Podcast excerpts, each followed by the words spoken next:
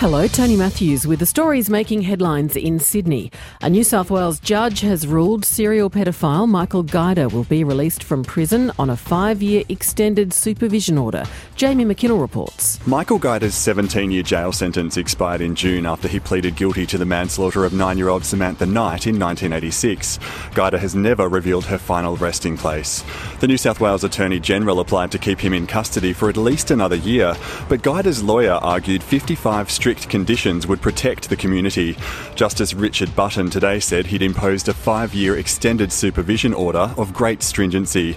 Guider's current detention order expires on September 5. Water Minister Melinda Pavey says the state government has taken advantage of recent good rain in transferring water from the south coast into the Sydney supply. Shoalhaven Council has condemned the move, saying there's been no consultation with locals. But Ms Pavey says all the government has done is bring forward existing arrangements after weekend rain in the Shoalhaven. We did get some good rains over the weekend and there was that southern front that came up.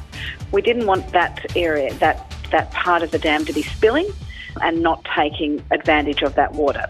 A man is in a critical condition after suffering a heart attack during a house fire in Sydney's eastern suburbs. The man in his 70s was found inside the blazing property when fire crews arrived at the Dover Heights home. He was treated at the scene but is in a critical condition. For more details on those stories, go to ABC News Online.